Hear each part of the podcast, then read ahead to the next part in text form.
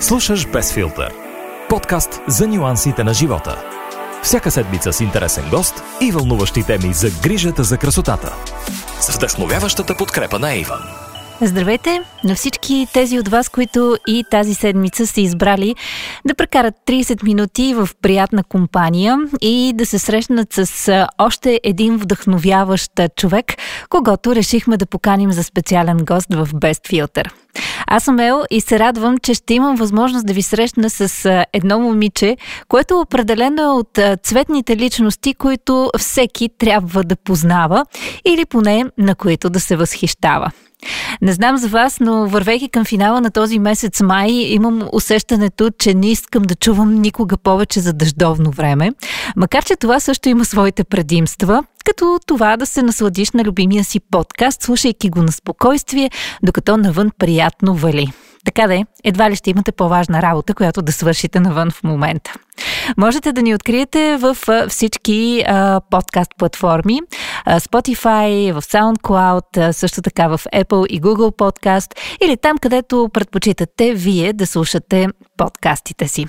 Ще се радваме да ни последвате и да се абонирате за нашия подкаст, за да може да не пропуснете нито един от вълнуващите епизоди, които следват и през месец юни, който вярвате или не, но е съвсем съвсем близо което пък от друга страна означава, че мина вече половината на 2021 година. Хей така, в приятни, може би, задължения, интересни срещи с нови хора и разбира се с цели 14 епизода на Без филтър. Не знам дали е нужно да правя по-дълго представяне на гостя ни тази седмица. Още повече, че а, тя има да ни разкаже толкова интересни неща за своя професионален път, че не ми се иска да губим никакво време. Силвия Канин е главен редактор на списание Грация и една от жените, които с удоволствие следвам в социалните мрежи, макар че както самата тя ще сподели, не се приема за инфуенсър и не е успяла да натрупа 100 000 последователи. Сигурна съм обаче, че хората, които я следят и които виждат съдържанието, което тя споделя, са качествени хора, такива, които наистина се вълнуват от нещата, които Силвия споделя и никога, никога не биха си позволили да спрат да я следват. Надявам се, че ще ви бъде интересен разговор, в който ще се опитам да разбера от нея как човек може да сбъдне мечтата си да работи в медии, и да стигне до позиция като това да бъде главен редактор на едно от най-четените лайфстайл списания у нас. И то на доста крехка възраст.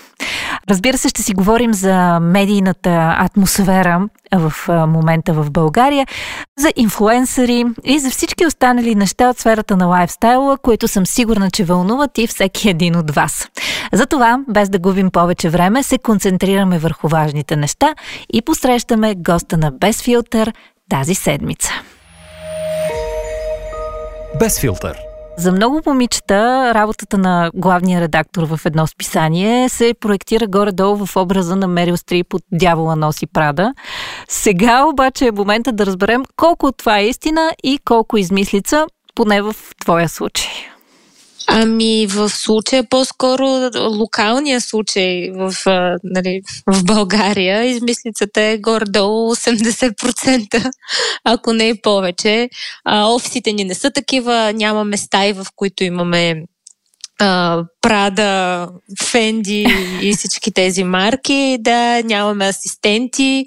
Надявам се някой ден да имаме, така да се развие бизнеса главоломно, че да станат нещата като с Мерил Стрип и Ан Хатауей, но за сега не изглежда така. Не искам да заблуждавам момичета. Това е една много хубава работа, много по-хубава от много други работи, които някой човек може да работи. Просто не е онова, което е от филма но със сигурност има своите такива очарования от типа на събития, когато можеше да се случват такива а, пътувания, което е един от най-големите плюсове на работата и срещи с много, много интересни хора.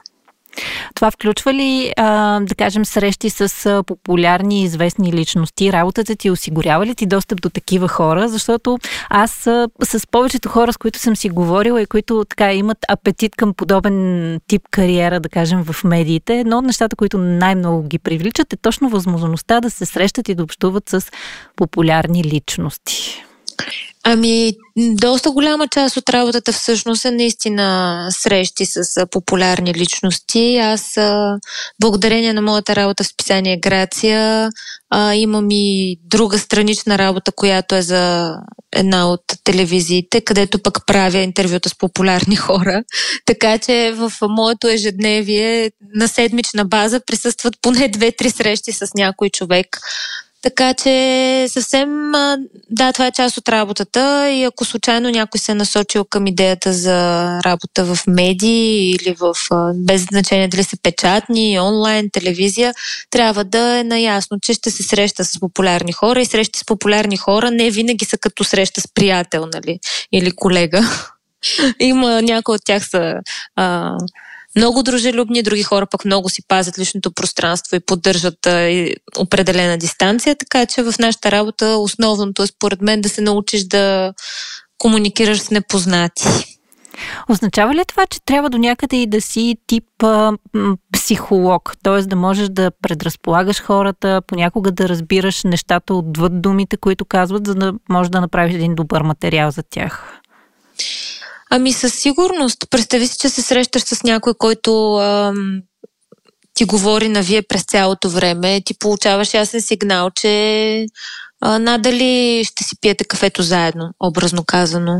А, трябва да, общо взето според мен, трябва да се нагоди спрямо ситуацията и винаги, например, аз наблюдавам дали човека ми се усмихва, а, до каква степен е склонен да се пошегува за нещо, понеже обикновено това разчупва разчупва някакви бариери. Винаги може да почнеш с разговор за времето и ако той не тръгне, може би няма да, може би няма много да, няма много да се впуснете в приятелски разговори, но всъщност истината е, че то за, за всяка работа е така. Не е ли дори да работиш в корпоративна среда, в голям офис, преди всичко трябва да можеш да общуваш и основната ти, ти като професионалист, за да успяваш, трябва да се да, по някакъв начин, дори да не се харесваш на всички, да знаеш как да комуникираш с хората, с които не би си комуникирал в личния живот.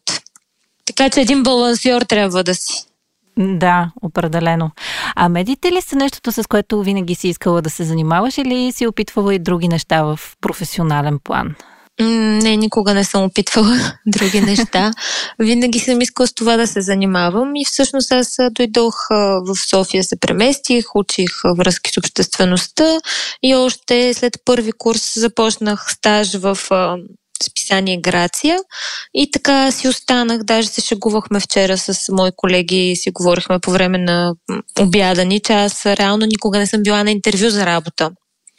Истинско. Защото аз отидах там като стажант и все още съм част от екипа на Атика Ева, издателската къща на списание Грация. Така че да, това е нещо, с което винаги съм искала да се занимавам. Примерно телевизията не е, било никога в, не е била никога в списъка ми с желание, но тя се случи по съвсем естествен начин, понеже, както и ти знаеш, бранша е малък и хората са едни и същи и се въртим. Да, да, така е. Ти на колко години беше, когато стана главен редактор на Грация? На 27. Преди 3, точно гледах, че преди 3 години е било. Значи съм била на 26 или 27. Ще те попитам направо. Много хора биха си казали сега, чувайки това, добре, как е успяла да постигне тази позиция на такава възраст? Не, че си длъжна, разбира се, да даваш обяснения, но по някакъв начин е хубаво да мотивираме другите с истории като твоята. Да кажи как станаха нещата, че на 26 вече беше главен редактор на едно от най-популярните списания в България. Ами, нещата се случиха общо взето един микс от как да го кажа, от много работа и късмет. понеже каквото и да ви казват хората, без късмет не става, но и без работа не става. Така че аз попаднах на едно място с страхотни хора, където ми дадаха шанс да се науча, след това да се развивам и така в един момент аз от стъжан станах редактор, след това станах отговорен редактор и след това вече поех позицията на главен редактор на едно от другите ни списания, което вече не излиза, списание ОК. И съответно, когато бившата главна редакторка на Грация реши да поеме по друг професионален път. Тя ми, как се казва, предаде нейната работа, като един от хората, които най-дълго сме били в екипа и като човек, на който тя можеше и вярваше, че ще продължи нещото, което е започнало и че ще се справя добре. Иначе знам как звучи. 26 е... Това вероятно никога нямаше ми се случи, ако бяхме в света, нали, като като се заговорихме за дявола носи Прада. Така че от тази гледна точка, нищо, че нещата не са като във филма. Виж колко добре се развиват, понеже не са като във филма. Иначе аз смятам, че всеки трябва просто да работи, работи, работи. Ако иска нещо, трябва да работи. Никой вече не дава а, нещата просто защото никой няма да ти даде работа, защото си симпатичен или защото си много усмихнат. И забелязвам, аз това съм си го говорила с колеги, че много хора вече млади, заради вероятно и заради социалните мрежи, в които изглеждат всички, може да постигнем всичко за 10 минути, очакват, че когато започнат да работят, веднага ще бъдат оценени, веднага ще им дадат заплата, веднага ще им кажат да, ти си нашия човек, обаче това отдавна нали, не е така в реалния живот, не се случват така нещата, така че според мен упоритост най-вече. Основно. Да. да. А имаше ли някаква доза страх, когато реално реши да приемеш тази позиция? Защото тя, освен с така хубавата титла, идва и с доста отговорности. Все пак всеки месец на пазара се появява твоя продукт и името ти стои зад него. Да, факт. Имаше притеснение. Чудих се дали ще се справя. След това си казах, как така може да се чудиш това е нещо, което ти искаш. Ако го искаш, ще дадеш най-доброто от себе си ще се справиш. Освен това, аз а, просто променях позицията, не и работното място. Тоест, аз се чувствах като у дома си на мястото, където вече бях. Познавах хората, познавах цялата м- всичко как се случва от А до Я. От началото на броя до момента, в който си казваме, окей, добре, вече, вече се печатим. Така че от тази гледна точка не се притеснявах много, но ам, винаги, когато нещо ми се е случвало, което ме кара да се чувствам леко дискомфортно или притеснена, че няма да се справя, ам, си казвам, че това е абсурдно.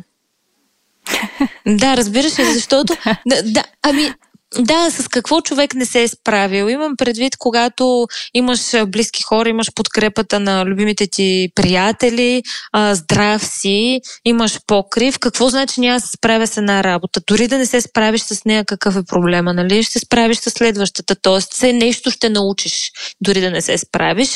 Обикновено със сигурност няма да се справиш, ако не пробваш. О, да, да. Тук, тук си много права. А, знам, че си прекарала ученическите си години в Бурка, след което ти ни сподели, че идваш в София за да учиш.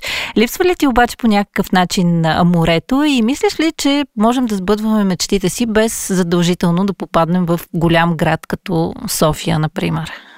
Ами да, доста ми липсва. Аз учих в Бургас, но а, живеех в Созопол и всеки път, като си отида сега в Созопол, което е основно лятото. се сещам нали, за безгрижните моменти, когато нямаше човек няма драми, като е в училище, освен да си напише домашната и дали ме харесва с ученика, който аз харесвам. Нали, живота рязко се променя, когато порасне човек, но а, липсва ми морето със сигурност и мисля, че човек може да се развива извън София, стига да полето му на развитие да го позволява. Тоест аз нямаше как да се развивам извън София а, с а, медии. Ако, примерно, много мои съученици и приятели се развиват в областта на туризма, съответно, ако исках, например, да имам туристическа агенция или да имам ресторант на брега на морето, вероятно това ще е перфект, перфектното място и нямаше да дойда в София. А, не го намирам за най- красивия град в България, може би щях да си остана там и да, да се наслаждавам на морето непрестанно, но вярвам, че ако, ако искаш да правиш нещо, което го няма в твоя град, просто се раздели с твоя град трябва да се правят компромиси понякога, няма как в преследването на, на, на няма целите. Как без. а, все повече се говори за това, че идва края на така, печатните издания и повечето такива вече едва ли не са в кома. И все пак дори в малка страна като България на пазара конкуренцията продължава да е доста сериозна и да виждаме голям брой а, заглавия, които излизат а, седмично или месечно. Какви са предизвикателствата, които виждаш ти пред себе си като главен редактор и какво всъщност можеш да направиш и правиш в а, тази посока, за да се справиш с тях? Предизвикателствата са основно, че ти вече не можеш да предоставиш особено голяма ексклюзивност на нищо. Да не кажа, въобще не можеш да предоставиш такава. Всичко е преди да, смисъл, ти се появяваш на... Ти пишеш брой, правиш го, след това той се печати около 5 дни. Тоест, а, разбираш колко е време е минало от едно интервю, от направата на интервюто до излизането на броя са минали около 10 дни. Нали? През това време има Инстаграм, има Фейсбук. Вече, вече ти не можеш в никакъв случай да създадеш новина. Това е основното. Така че ам, според мен въобще не, не живееш с идеята, че правиш а, че отразяваш нещо. Според мен генерал, генералното нещо, което в момента правят списанията е да създават добро настроение, красота. Те ще са все по-бутикови, според мен, като усещане в бъдеще. Специално в по-малките държави в света, те доста си се развиват. Нали? Това е ясно и, и има и много альтернативни издания, които са различни от Vogue, Harper's Bazaar и така нататък, които излизат и за тях има публика, но в България ситуацията е да, да, да се справим с а, с момента, в който не можем да, не можем да сме супер актуални. Съответно, това, което правим ние е да се съсредоточаваме върху теми, които не губят давност. Оставяме темите, които имат така наречения срок на годност в нашите онлайн портали. Почти всички списания го правят това нещо. И в печатното издание оставяме теми и материали, които дори да го разгърнеш след два месеца, а, ще получиш информация и няма да си кажеш, ама то това е вече минало. Нали? Да, стара новина. Така че така се справяме, да, с а, реалността. А кои са според теб тези наистина важни и значими теми, които, които имат място върху страниците на едно издание, което остава след месеци, след години? Знаем, че някои изписания имат и колекционерска стойност. Много хора дори си ги събират в къщи и така имат си нещо като ритуал да си припомнят старите издания. Лично за теб, кои наистина са тези теми, които си заслужават да, да намерят а, място на страниците? Все пак да не забравяме, че м, имаме море от безплатна информация информация и когато инвестираш пари в е, едно списание, да кажем, наистина трябва да е за, за неща, които те вълнуват. Ти лично какви теми би искала да виждаш в печатните издания? В а, печатните издания, специално в лайфстайл а, раздела, има няколко основни теми, нали, както всички знаем. А, звезди, а, красота и мода. За щастие, през последните години, както в модната индустрия, така и в бюти сегмента се случват страшно много революционни неща, които излизат извън идеята да имаме червено червило или водоустойчива спирала. И това страшно много ме радва. Много харесвам всичко как върви към um, sustainability, към идеята за красотата отвъд идеала, който виждаме, все пак и а, подкаста без филтър не случайно се казва така. Ако и без филър ще е хубаво, нали, да са нещата, но вече това е много трудно. А, така че аз лично смятам, че ние много, много, много сме писали за емансипацията на жените, нали, такива подобни на мито материали. Според мен сега е изключително важно да пишем за любовта към себе си, без да захаросваме темата. Просто всички трябва да, трябва да започнат първо в списъка си с неща, които обичам да слагат себе си. И според мен изданията, дали печатни, дали онлайн, дали подкаст, както в случая, трябва да се фокусират върху това, че човек трябва да се обича и на първо място да не се сравнява с никой останал друг. Така че смятам, че това е една много важна тема, която се засяга и чрез бюти материали, и чрез материалите за фешън индустрията.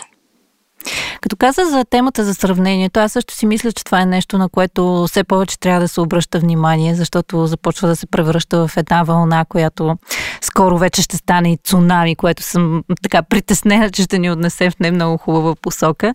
Ти самата, какво е отношението ти към социалните мрежи, към това, което се случва тук в България, защото положението със света отново има определени разминавания. А, чисто като потребител и също така като професионалист, а, част от работата ти е, съм сигурна, че е свързано с това да следиш какво все пак се случва в социалните мрежи на, на известните личности, на големите брандове. Ами аз доста, да, доста време прекарвам в социалните мрежи. Аз лично самата, нали, лично аз не успях да си наложа това да съм много постоянна в качването на съдържание в социалните мрежи, а и смятам, между другото, че не всяка снимка е съдържание. Понеже, нали, сега всеки качва да. съдържание, не, не всяка снимка е съдържание. Съдържанието е отвъд една красива снимка, но това е съвсем друга тема за разговор. Аз не успях да възпитам себе си да качвам а, много снимки, за да ангажирам своите последователи, които въобще не са много, а, нито някак си не се събуди в мен тази искра да да тръгна по съвсем, може би, естествените стъпки на а, инфлуенсването в а, социалните мрежи. Но пък аз съм един много добър последовател. Има си хора, които си ги следвам и си ги харесвам им се радвам. И смятам, че трябва да има и последователи, и хора, които ги следват. И не може всички да бъдем инфлуенсъри, не може всички да бъдем да създаваме съдържание. Аз самото съдържание го създавам на друго място. Смятам, че ам, е добре да си спрем нотификациите на социалните мрежи. Аз това съм го направила, което пък а, нали, малко понякога ми играе лоша шега но ужасно честото прекарване в Инстаграм мен ме прави понякога доста нещастна, чувствам се Uh, разбира се, това са такива моментни усещания. Аз успявам да се коригирам, но виждам невероятни пътувания на хора от цял свят, които изглежда сякаш тракват с пръсти и отиват на най-красивите места. А аз, нали, трябва да отида до магазина, да купя прах за пране, например, или да отида до офиса.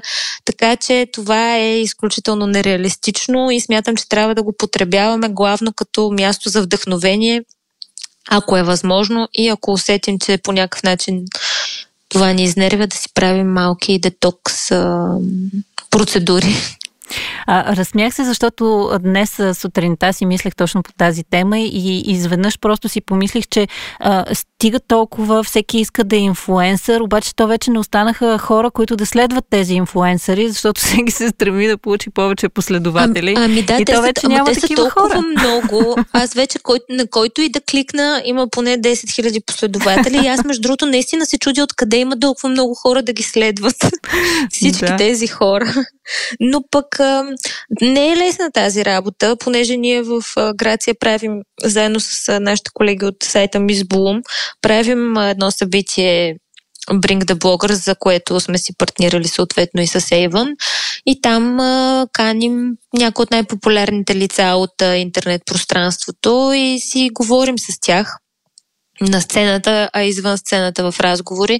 Те работят доста сериозно и доста усърдно. Аз им се възхищавам на тези момичета, момчета, мъже, жени, без значение, че имат толкова стриктна програма и успяват да понасят мнението на толкова много хора. За мен това е Вау! Аз не мога да си представя да си... Смисъл, въпреки, че работата ми е свързана да общувам с толкова много хора, не мога да си представя толкова много непознати да знаят за мен и да искат да говорят на мен, да ми кажат нещо и аз да трябва да им отговоря. Така че тези хора доста работят. Пожелавам им да имат още много време работа, понеже той света толкова динамично се променя. Че не се знае кое ще е новото нещо след Не след се знае кое ще е новото нещо след инфлуенсърите, след контент креаторите, след а, създателите на мнение, нали, те много се видоизмениха. Според мен ще се видоизменя не само думата, която описва тази работа, но вероятно и работата, така че Така е. Да. А, сега за малко да се върнем от а, онлайн към офлайн нещата. А, всяка година Грация организира едно много вдъхновяващо събитие Жена на годината. А, в него са номинирани дами от най-различни сфери на живота и винаги ми е било любопитно как точно излъчвате претендентите, т.е. жените, които са номинирани в отделните категории, защото ако не се лъжа, самите награди имате онлайн гласуване за тях и там избора е на, на хората. Но как определяте тези, които да бъдат номинирани? Тези, които да бъдат номинирани, ги определяме съвсем, съвсем лесно. Екипа на нашата издателска фирма Етика Ева, както съответно и наши външни контрагенти, така да ги наречем, фотографи, стилисти, гримьори, други, други редактори, които пишат за нас. И също така приятели на нашата компания ни пращат своите номинации. И съответно, например, да кажем категория музика, събираме едни да кажем 20 имена на изпълнители. И хората получили най-много фигуриращи най-често във всички списъци, попадат в номинациите, така че понякога за нас е доста, доста неприятно, че може да номинираме само четирима човека да. в една категория. Иска ни се да номинираме примерно по 20, но става малко сложно, да. Да, затова пък ги има всяка година, така че ако не успееш тази, може би в следващата и твоите фаворити могат да влезнат. Да ти кажа всички хора, които работят а, сериозно и работят постоянно, са минавали през нашите номинации и ако не са печелили едната година, другата са попадали отново, печелили са пак. В смисъл с, с работа се случват нещата и при, и при популярните хора, понеже доста от категориите са свързани с а, популярни имена. А ти самата в каква категория си мечтаеш да получиш награда един ден? Не се стеснявай, може да си избереш така да мечтаеш музика. на голямо. В категория музика. Да, аз винаги, винаги съм искала да съм певица, но не ми се случиха нещата. Смисъл, просто не мога да пея, така че бих се радвала някога да съм номинирана в категория музика, но така като гледам, няма да съм в музика, няма да съм в актьорско майсторство, в интернет няма да съм, както стана ясно, с моите 2000 последователи. А, най-много в нещо свързано с а, социални каузи, може би, което е страхотно, разбира се, като перспектива, но ако трябва да си помещая извън рамките на реалното, бих в категория музика била номинирана. Добре. Стидискам палци, колкото и нереалистично да изглежда към момента. Живеем във времена, в които днес едно нещо изглежда невъзможно, утре вече не е така. А можеш... Ами не се знае, да. То вече таланта таланта не е единственото нещо, което Абсолютно. ти трябва за успех. Да. Така че може аз без талант да, да стана певица. Добре. Да. А извън медиите, от какво се вълнува Силвия Канин? Основно от... Да, добре, няма да кажа нищо страшно интересно.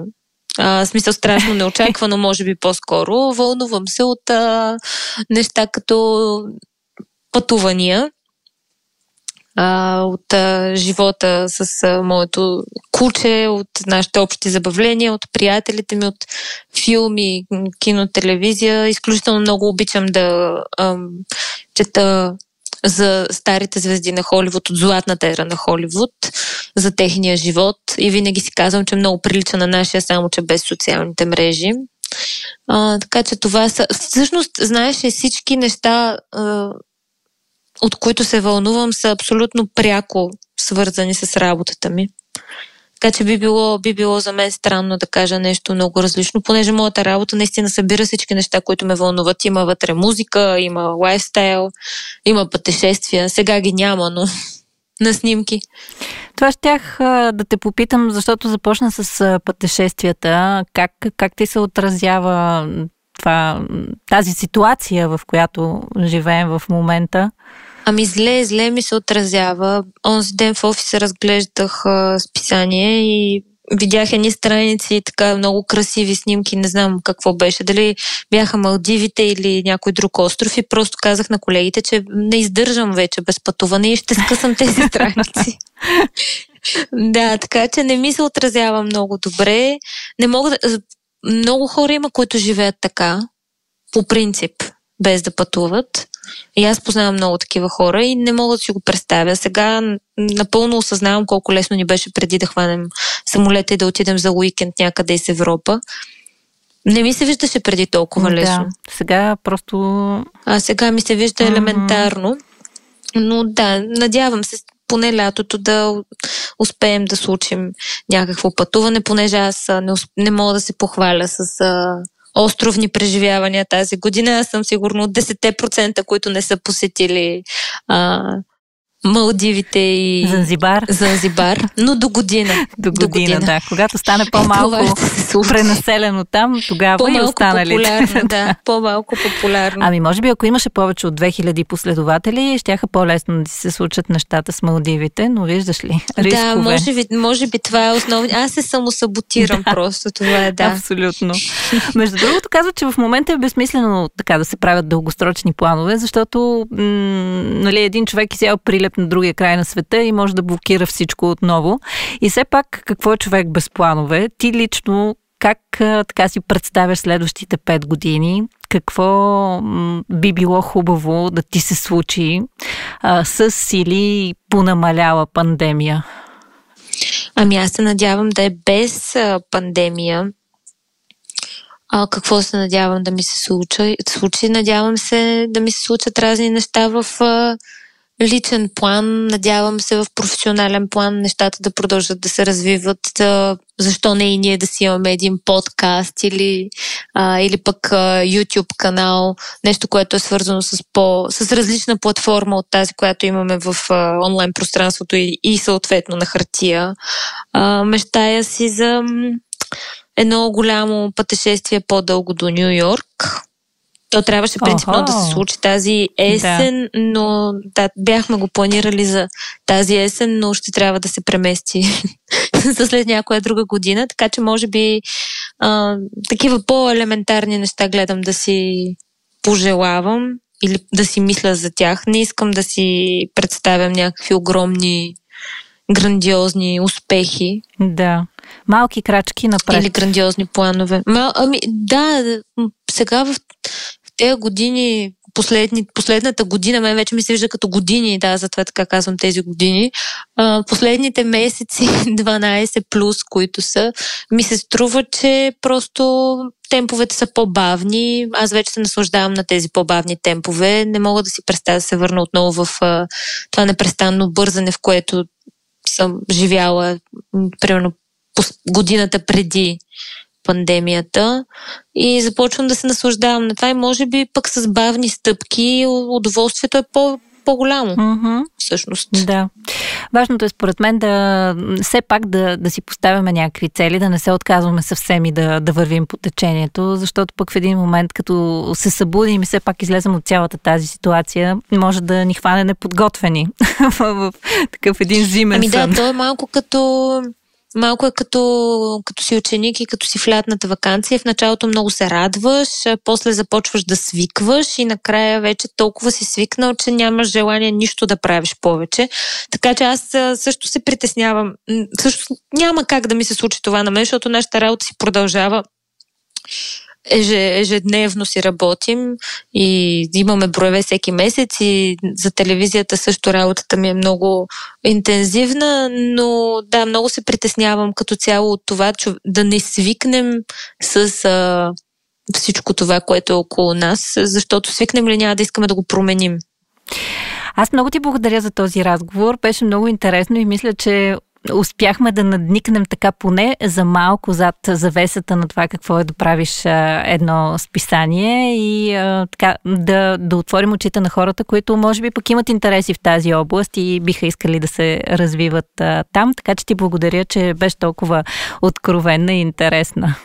И аз много ти благодаря. Беше ми супер, супер приятно да си поговорим с теб. И да, на всички, които им се четат списания или им се занимава с медии, просто ам, да не чакат обява в а, сайтовете за обяви, а директно да си намерят хората, които харесват и да им пишат, да, това е за мен начина и да, да просто да, да вървят по стъпките си. Това въжи за всички, всъщност във всички сфери и да, следващия ни брой, между другото е брой 200 на Грация, така че ще бъде много Еха. интересен. Обещаваме. Юбилеен брой. Да. Браво, това е много Юбилен. сериозна За жалост няма, нямаме парти, каквото по принцип би трябвало да имаме, но ще го отпразнуваме с а, по-готини и по-интересни материали. Супер! Благодаря ти много за този разговор. Без филтър. Това беше Силвия Канин, главен редактор на списание Грация и изключително интересен събеседник, който човек може да си пожелая за гост в подкаста. Трябва да ви призная, че когато бях така в края на своите до тинейджърство и навлизах в а, живота, една от а, големите ми мечти всъщност беше да работя в списание, да пиша за списание и защо не един ден да стана главен редактор. До някъде успях да сбърна тази мечта с публикации в различни списания. До главен редактор не стигнах, защото някакси живота ми тръгна в малко по-различна сфера, свързана с медиите. Но като огромен фен на списанията, повлияна, разбира се, от секси града, който по това време беше просто вау. Няма как да не споделя, че а, така Силвия до голяма степен всъщност а, изживява на практика моята мечта. Предполагам, че и на много други момичета, които а, също си мечтаят за подобна кариера. Така че надявам се разговорът им е бил интересен, полезен и им е дал някои жокери за това откъде и как могат да започнат, ако са решили да се развиват в тази сфера. Със сигурност е предизвикателна, особено към днешна дата, когато, както си говорихме, печатните издания стават все по-голяма екзотика, но въпреки това, бъдеще пред тях съм сигурна, че има, особено тогава, когато се прави продукт, който наистина отговаря на желанията и търсенията на хората. Без разбира се да се опитва да се конкурира с дигиталната среда, където възможностите са доста по-безкрайни, доста по-експресни, поне по отношение на информацията. Но говорейки за добавена стоеност и за това всъщност да виждаш върху страниците на любимото си списание информация, която не е еднодневка, а можеш да отвориш и след две години и тя отново да ти бъде полезна и интересна, вярвам, че наистина в това има бъдеще. И тази седмица беше много интересно да си говорим за нещата от живота, без филтър, без пудра и а, да ви срещна наистина с а, жена, която знае откъде е тръгнала, знае къде иска да стигне и просто свързва точките по пътя. Аз съм Ел и ми беше много приятно, че отново споделихме тези вълнуващи минути и се надявам, че следващата седмица отново ще потърсите без филтър в любимата си подкаст мрежа, а още по-добре, ако сте се абонирали и получите известие за това, че новият епизод вече е на линия. Споделете за подкаста и на приятелите си, защото това е начин на повече хора да чуят за нас и повече хора да чуят интересните ни гости. А те определено има какво да кажат и има а, с какво да мотивират и с какво да дадат пример на останалите. Особено сега, във времето, в което живеем, на някаква относителна несигурност, мисля си, че ни трябват повече хора, които са смели, които правят нещата, които обичат и не се отказват да вървят напред по пътя си. Дано и вие да сте от тези хора. Ако е така, радвам се, че сте част от обществото на Без филтър, от хората, които намират за смислено да слушат подкасти и да научават нещо ново всеки ден. До скоро!